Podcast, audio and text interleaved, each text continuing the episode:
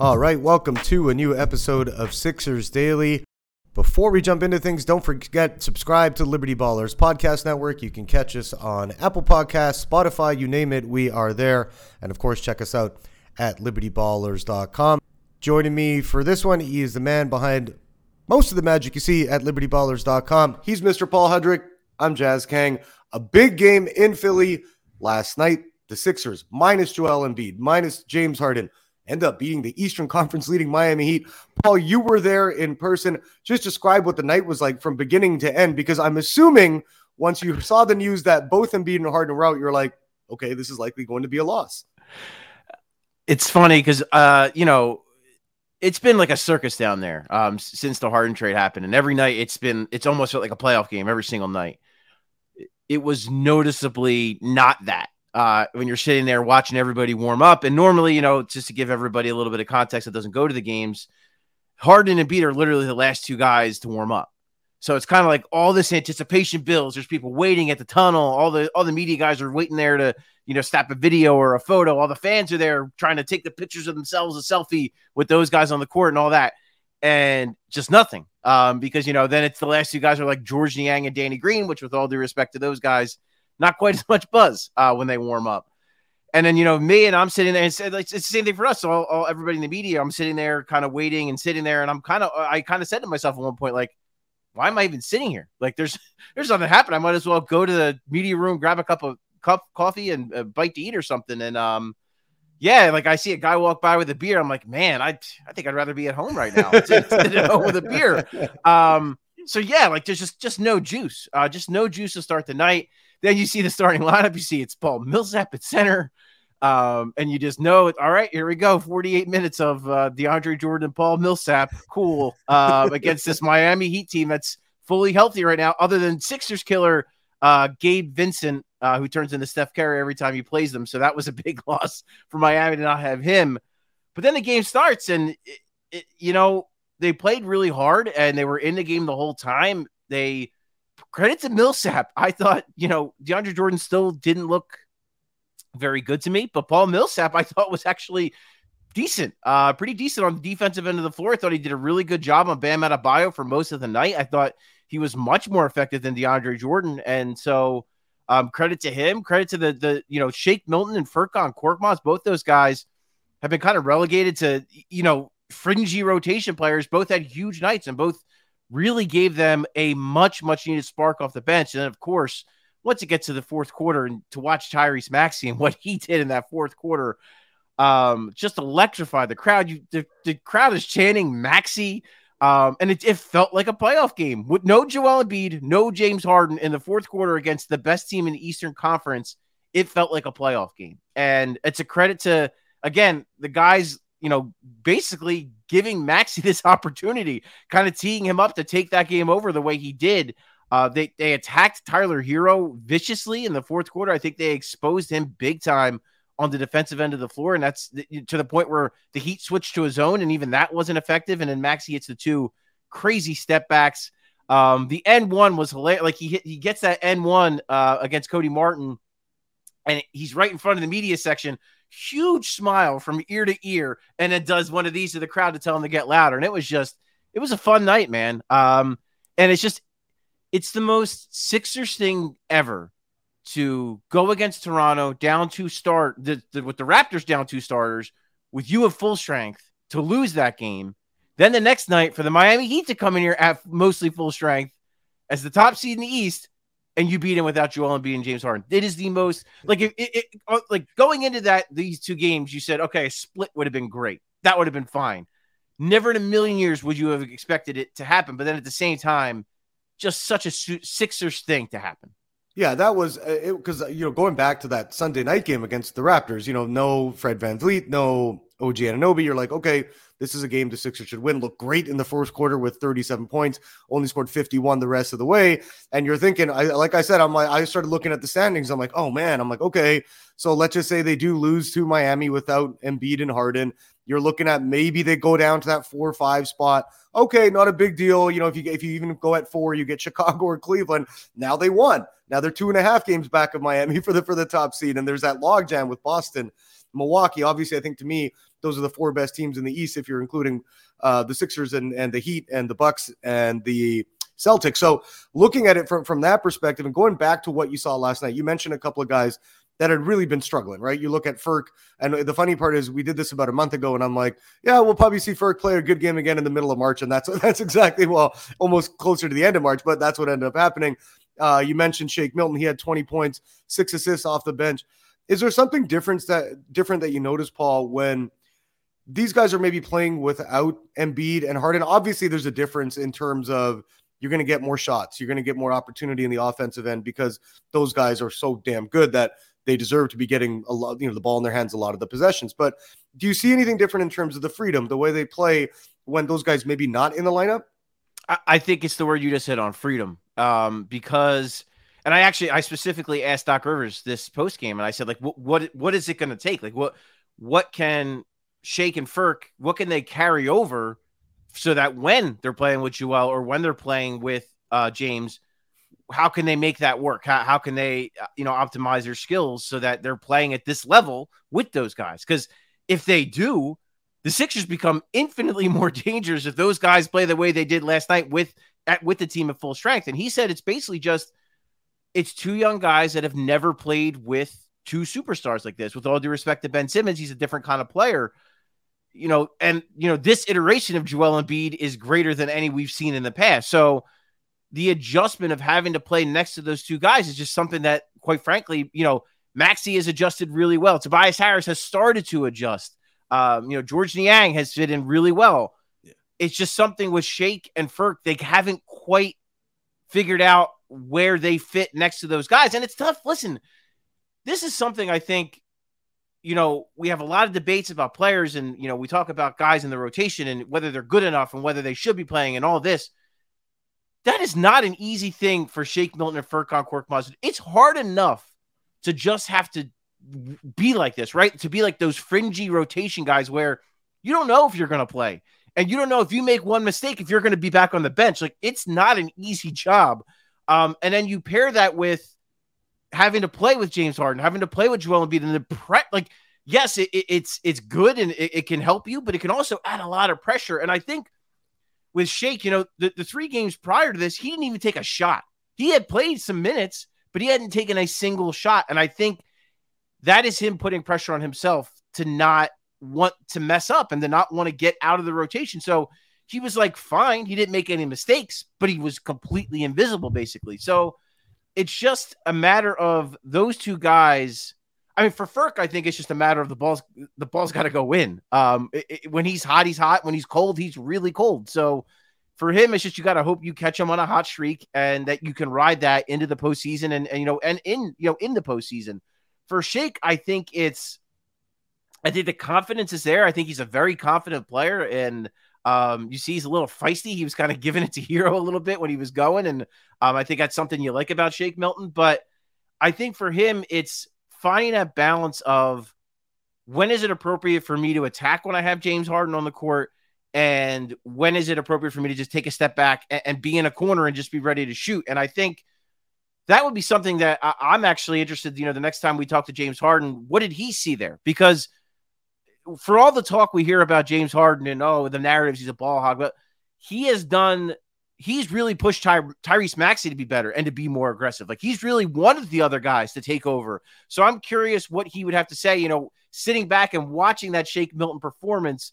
Um, you know, what is what does he think is the is the way that Shake Milton can carry that performance over into when he's playing with James Harden? So that's going to be that's probably going to be the biggest question mark coming down the stretch is how like which one of those two guys between Furkan Korkmaz and Shake Milton really steps up because I think the other the eight guys are set when you're talking about the starters: Danny Green, George Niang, and yes, Gulp DeAndre Jordan. Um, who's going to be kind of the other guy that sticks out? Is it going to be Shake Milton? Is it going to be Furkan Korkmaz? I think they're going to be in a competition till the end of the season, so it, it'll be really interesting to see how that plays out.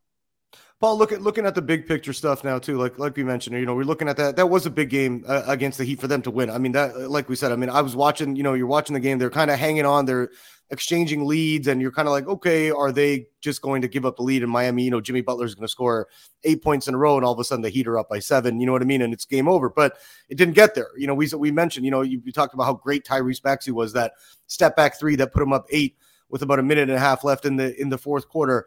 But looking at what, like you mentioned, guys like for guys like Shake Milton, the consistency.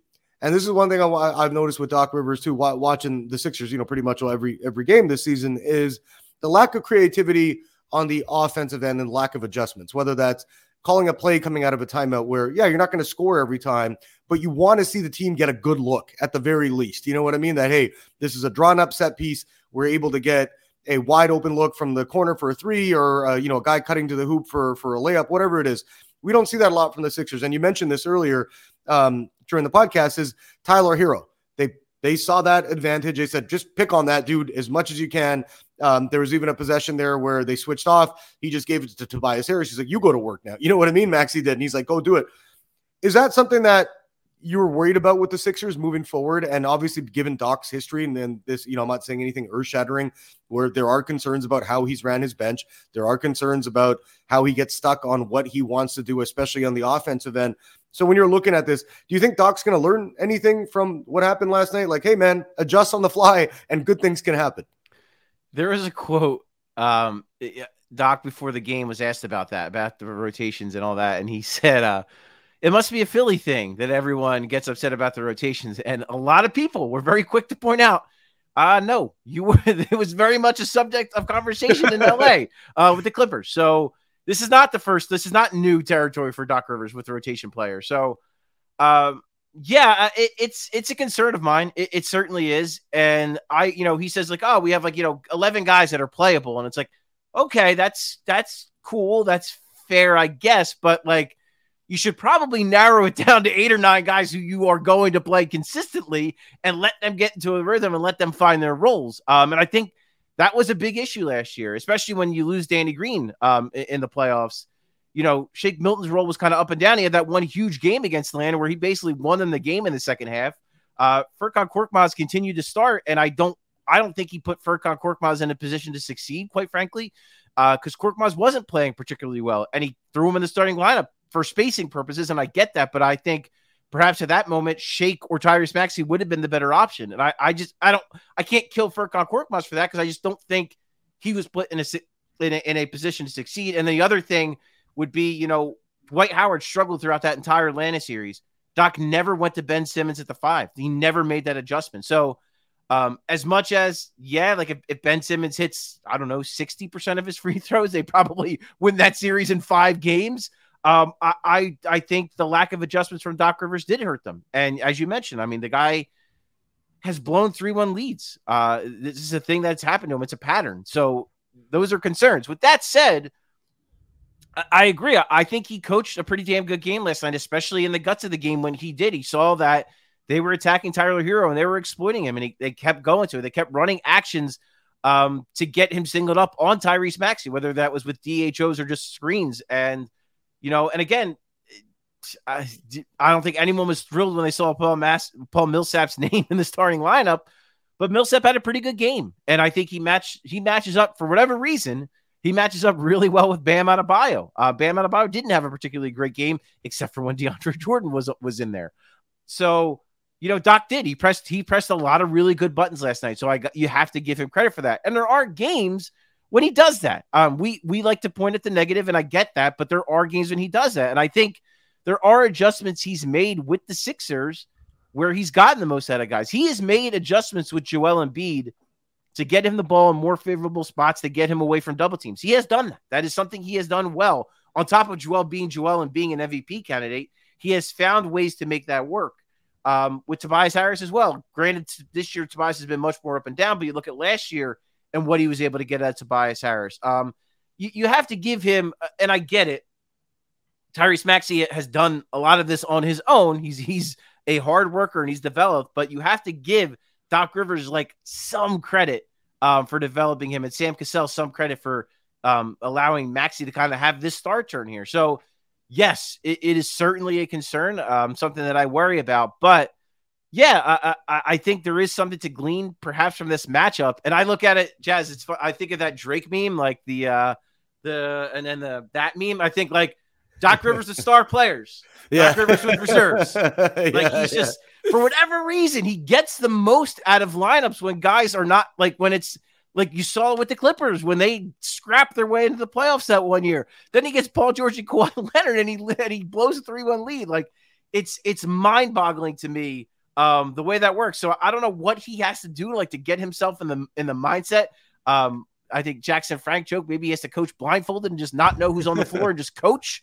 Um, but that it's there's something like there are moments when you're like, okay, this is why Doc Rivers has been a good coach and why he's had success. And there's other times where you scratch your head. Oh, I'm with you on that, Paul, because I mean, and, and, that's what you mentioned. You look at earlier in the season when they had all those injuries, Joel Embiid, Tobias Harris, uh, the COVID stuff they were they lost you know a couple of games by blowouts, but still with a lack of talent and a lack of high end talent, they were able to stick around and they played really really well. And at that point, we were praising Doc. Look at what he's doing with this ragtag lineup of guys without an MVP candidate. Another thing I would point to too is their road record. They were yeah. a historically horrible road team before Doc Rivers got here, and I don't think it's a coincidence that they've turned that around since he's gotten here. So I think as much as there are there's plenty to criticize. There really, like, quite frankly, there is. Um, but I, I, think that sometimes we don't give him credit because he has done some things well. Um, I have been the first to criticize him on certain things. The the continuing to play DeAndre Jordan is just like I almost feel like he's messing with us at this point. Um, to just keep rolling this guy out there, but um, there have been some good things he has done. I know Sixers fans don't want to hear that, and maybe a lot of them don't agree with it, but there are some things he has done. He deserves some credit. He does. Yeah, he does. And that's fair. I, I think we're going to look at this. But again, you know, it, it's a different thing now, Paul, with Harden coming in. This is a championship or bust team, right? There's no in between that. Oh, hey, Doc, you know, the team's growing with you. You had a great regular season. You got to the third round.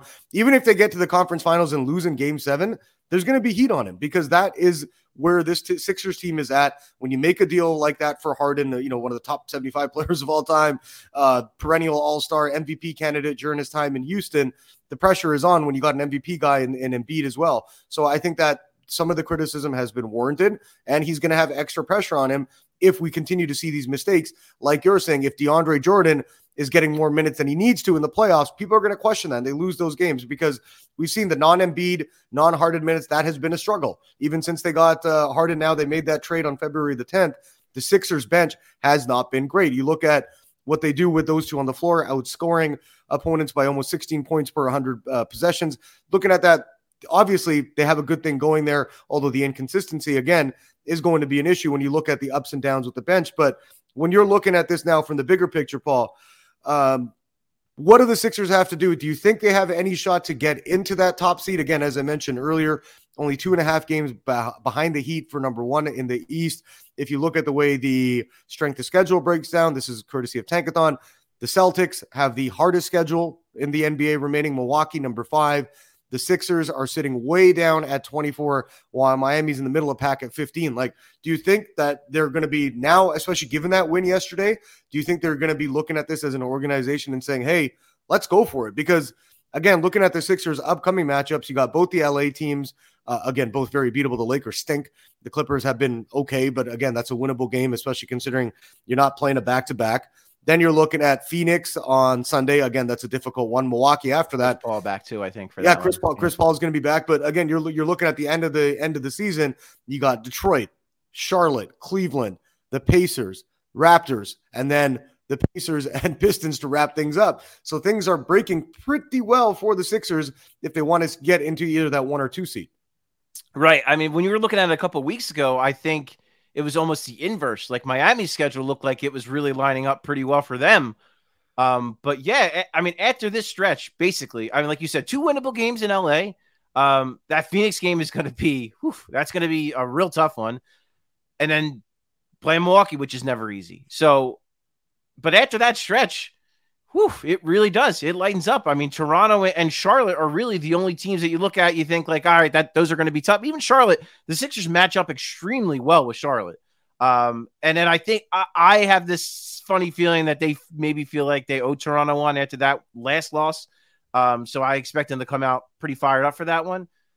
But yeah, I, I it's it's tough, Jazz, because and we talked about this so many times. It's and it, last night's a perfect example with Joel Embiid and James Harden both sitting. It's that fine line of yes, it would be gr- to get the number one seed would be big. It would be huge to get the number one seed, but it does you no good if you get the number one seed and Joel Embiid and James Harden are not as healthy as they can possibly be going into the postseason. Because if either one of them is is you know if that hamstring is a little wonky with James Harden, if that back stiffening up on Joel Embiid, it doesn't matter if they're the one seed because that it's going to hurt them to to not have that. So if you're the three seed, but those guys are healthy, that's a much better position to be. So it's gonna be it's gonna be a balancing act. I I think look, they're gonna try to win every game, right? I mean, they're they're gonna try they're gonna go out every night and try to win each one of these last what is it like 11 games left. They're gonna try to win all of them. But if there's an opportunity to get Joel Embiid or James Harden a rest, and it makes sense, and and you know whether it's Embiid's back flares up or the James Harden's hamstring flares up, it's worth it to maybe just give them a night off. Um, the back to back situation, I want to look at the schedule real quick because I'm not, I think they have two more left, right? Um, so that makes things a little bit tricky. Uh, I think so. The, I mean, you know, you have a back to back against Charlotte and Cleveland. That's not going to be easy. Um, especially one's in well, it's a little weird. One's an afternoon game, and then it's six o'clock on Sunday, which is a little weird, but that's all right. Uh, but then obviously the back to back to close the season is is Indiana and Detroit. So that's one where yeah, better yeah, win those you, two if there's yeah. Uh, if, if it means something. Yeah, you better win right. you two. hope you yeah. don't have to play those guys either. You know, one of those games maybe you give them a day off, but they'll, they'll probably play the Cleveland and Charlotte one because that's two tough games. Um, so yeah, uh, it, it's a, it's just kind of weaving around that and just kind of walking that line of yeah, we're gonna go for the one seed, but also we want to keep these guys healthy. So it's it is possible. It is in, incredibly possible that they could be the one seed. But then you look like right behind them, and you have Milwaukee right there with them, uh, Boston right there with them. Uh, I think Chicago is going to keep falling. I think Chicago and Cleveland are, are kind of free falling a little bit here. So I, I don't mad like they they might slip into the play-in game situation. At least one of them might. Yeah, the Raptors um, right there too. That's yeah. that's dicey. So. Uh, but I agree with you when you said, you know, those are the top four teams. It, it's my, it's the Heat, it's the Sixers, it's the Bucks, it's the Celtics. I think they have all clearly separated themselves from the rest of the pack as far as the con- the true contenders in the East.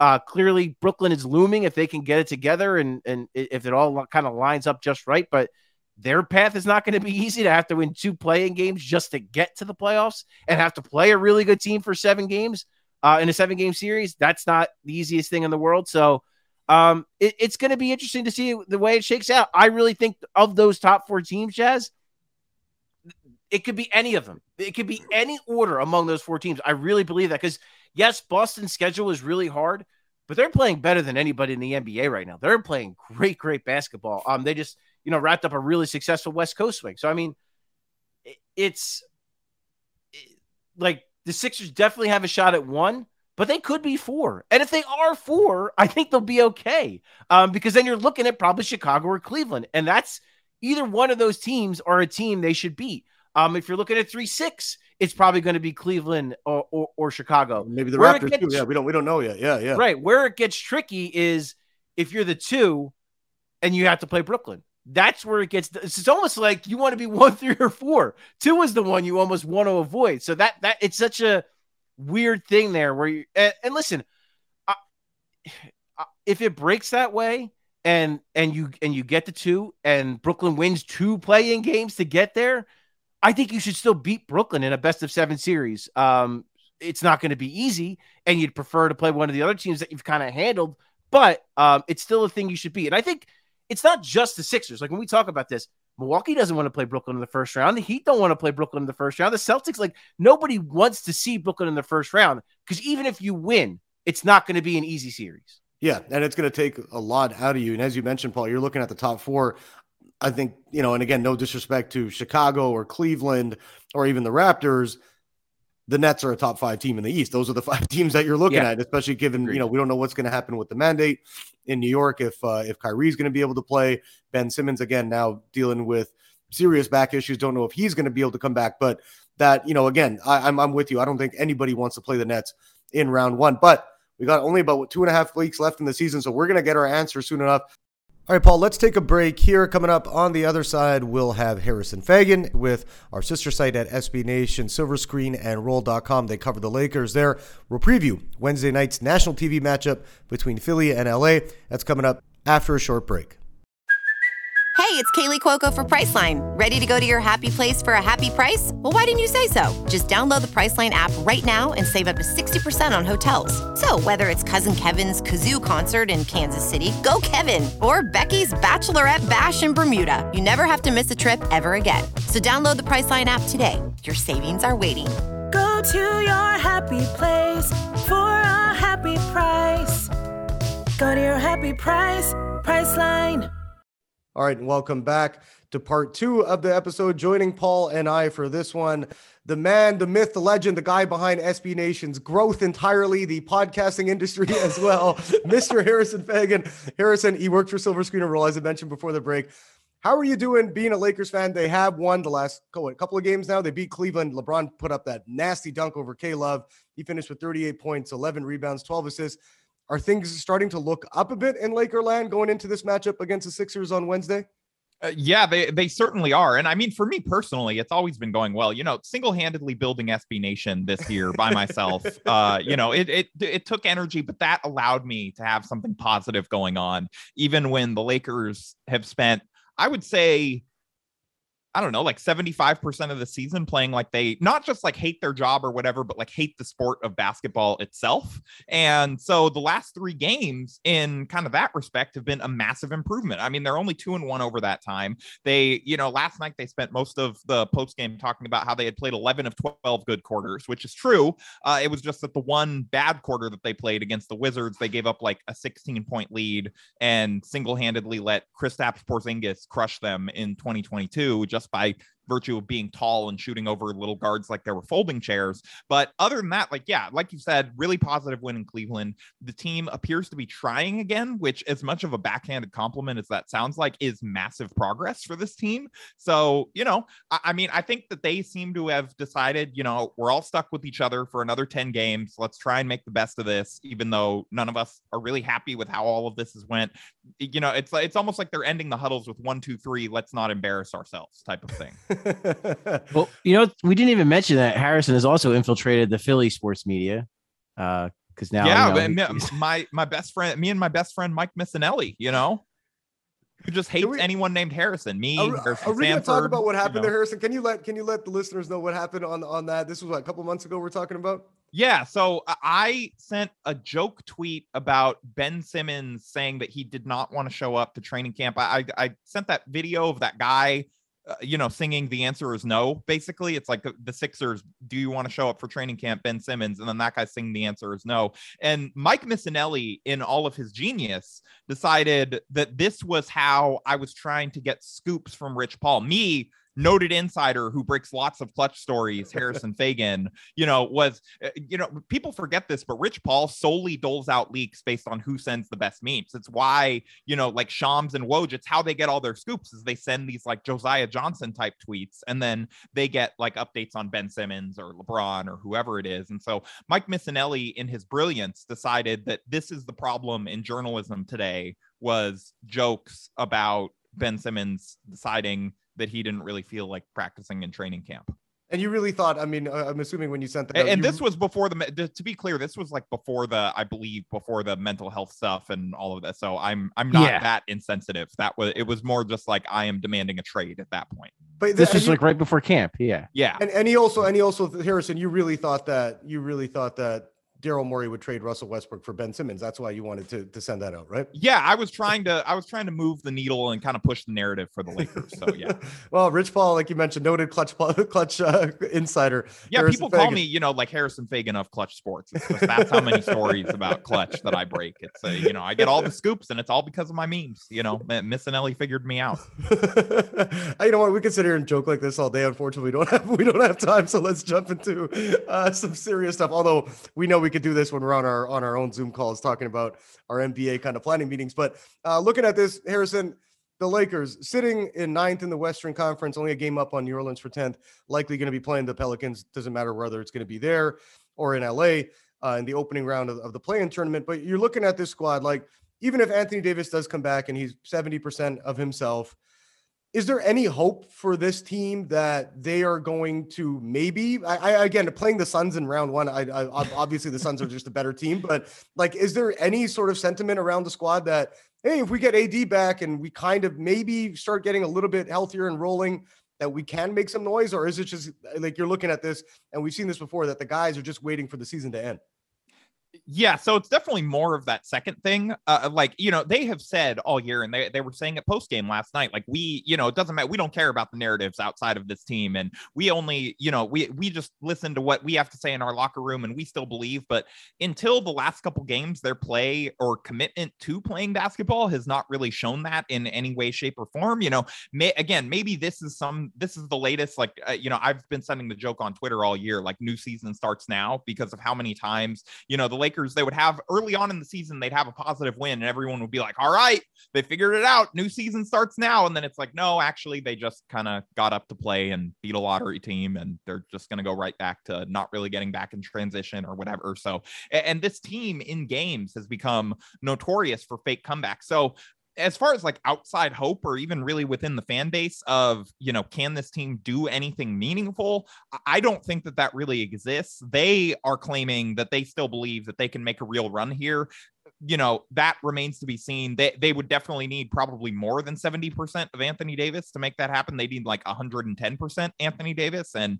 with 10 games left, it's not really clear when he's coming back. It, it's sort of, you know, I, I don't know that they're going to get that version of Anthony Davis that can kind of just hit the ground running. You know, he he has a midfoot sprain right now, which is obviously you can't really keep your NBA conditioning up if you have a foot injury. It's not like if you have like a hand or wrist injury or something where you can still work out and run and all these things. And so I'm not very optimistic. I have sort of been assuming that the season is over for the last like week, especially based on the Lakers play before the last couple games.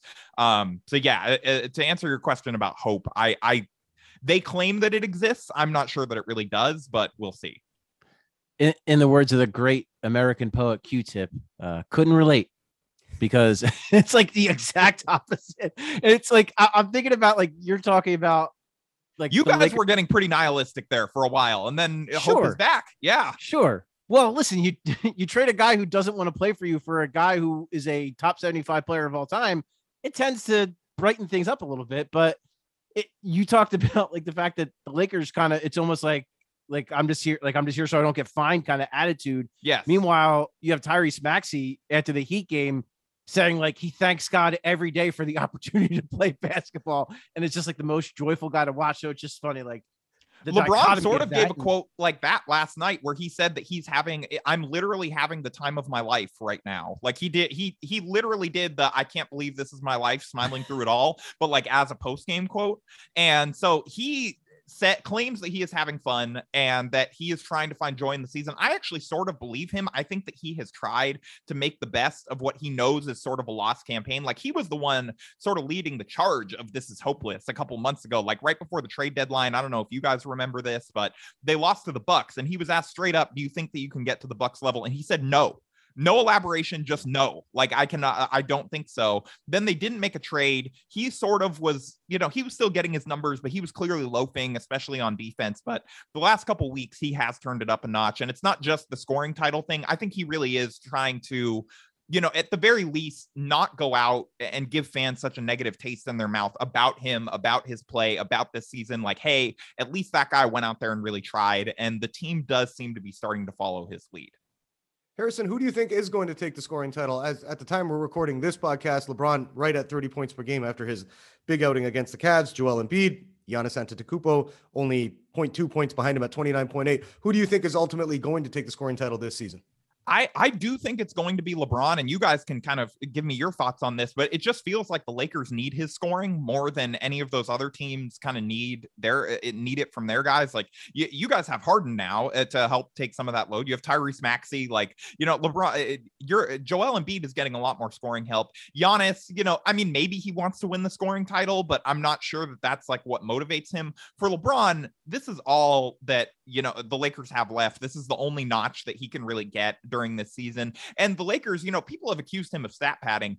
It's not like what do they want? Like avery bradley to get more shots? You know lebron has to take basically every shot for this team to have a sh- uh, have a chance on any given night. And so i just think that he has both the motivation the opportunity and the team just plain has the need for him to score that much. And that i do think that he will probably end up winning the scoring title. Our, our mutual friend dwight howard uh, got back in the starting lineup and i'm curious what you see because it seems like he's been their best, oh, clearly better option than DeAndre Jordan. Uh, um, Low bar, but, but yes, yes, as were finding out. yes, oh yes, uh, painfully. Well, I think I think uh, everyone other than Doc Rivers knew that. But um, how do you see that panning out tomorrow? You know, when he has to go up against Joel Embiid, uh, what do you think? Is it just the does Vogel just live with whatever happens? Like Dwight Howard, Joel Embiid one on one. Do you see him getting creative? Do you see double, triple teams? Like what? How do you think that the, the attack is there against Embiid? Yeah, so you know, this is something where Dwight has been the team's best, other than Anthony Davis, obviously, but he has been the team's best option, at least at guarding traditional bigs and things like that. But Dwight has, you know, you you in Philly, I'm sure started to see this a little bit at times last year, but he really has declined from where he was when he was with the Lakers two years ago and playing like a huge role off the bench in their run to the title. Like he just does not uh, like Dwight may end up retiring after this year. Like he just does not look good. Last night, he didn't even really look engaged. He was like the only guy on the team that just did not look very interested in playing at all in Cleveland. And so, and you know, it's hard to blame him eh, on some level. He's been yanked in and out of the rotation, and there's been questionable coaching decisions made all year. So I do think that you know, maybe a matchup with Embiid is sort of just for pride's sake. This is his old teammate. You know, maybe he gets a little fired up playing his old team, but I honestly don't know. He really is their only traditionally sized option against them because, you know, any Sixers fan that's listening to this, or you guys can look at the Lakers roster, you know, their backup center right now is Wenyen Gabriel, who's on a two way contract, and, uh, and LeBron.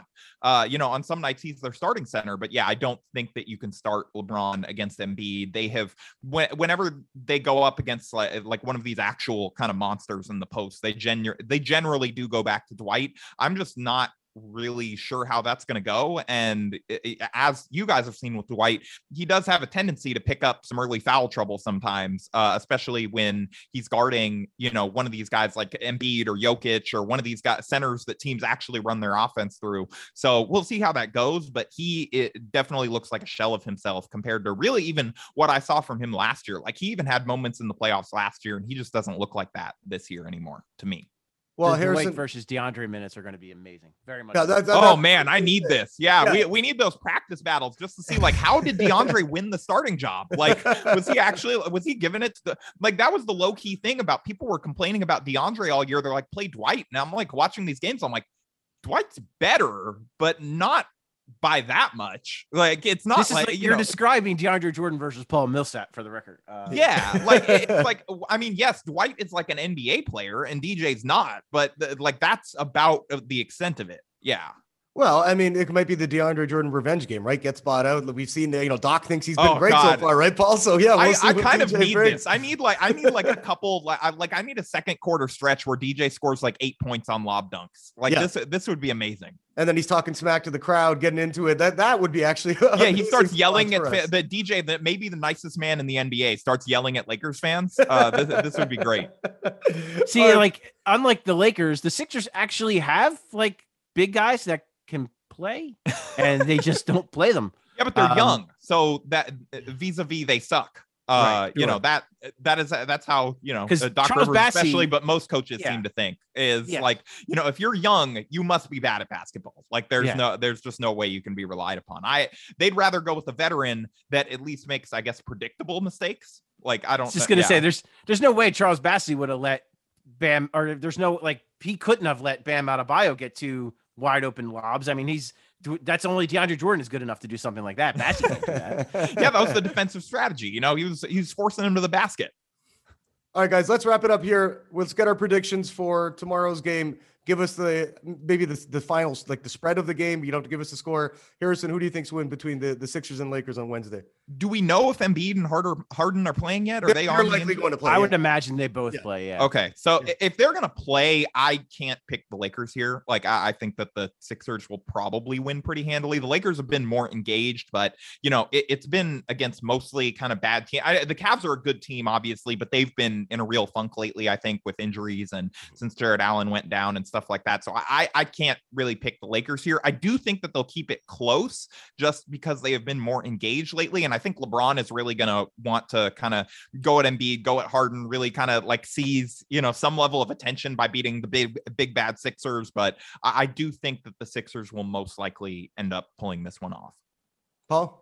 Yeah, I, I'm pretty much in line with that because I, I think they do keep it close because I don't know who how the Sixers match up against LeBron. Um, Matisse Thybulle's your best perimeter defender, and you cannot put him on LeBron James. And um, I really don't know other what other options you have. My prediction will probably be at some point we will You could see do what the Nuggets did a couple of years ago. Just throw Millsap on him, see how it goes. Uh, You know, yeah, let's like not do that. Um, but I what the Sixers did have success with against Luka Doncic is they went zone and the zone was really effective. Um, the Sixers played it very, very well. And when you have a Matisse Thybulle kind of at the head of that snake, um, that makes an enormous difference.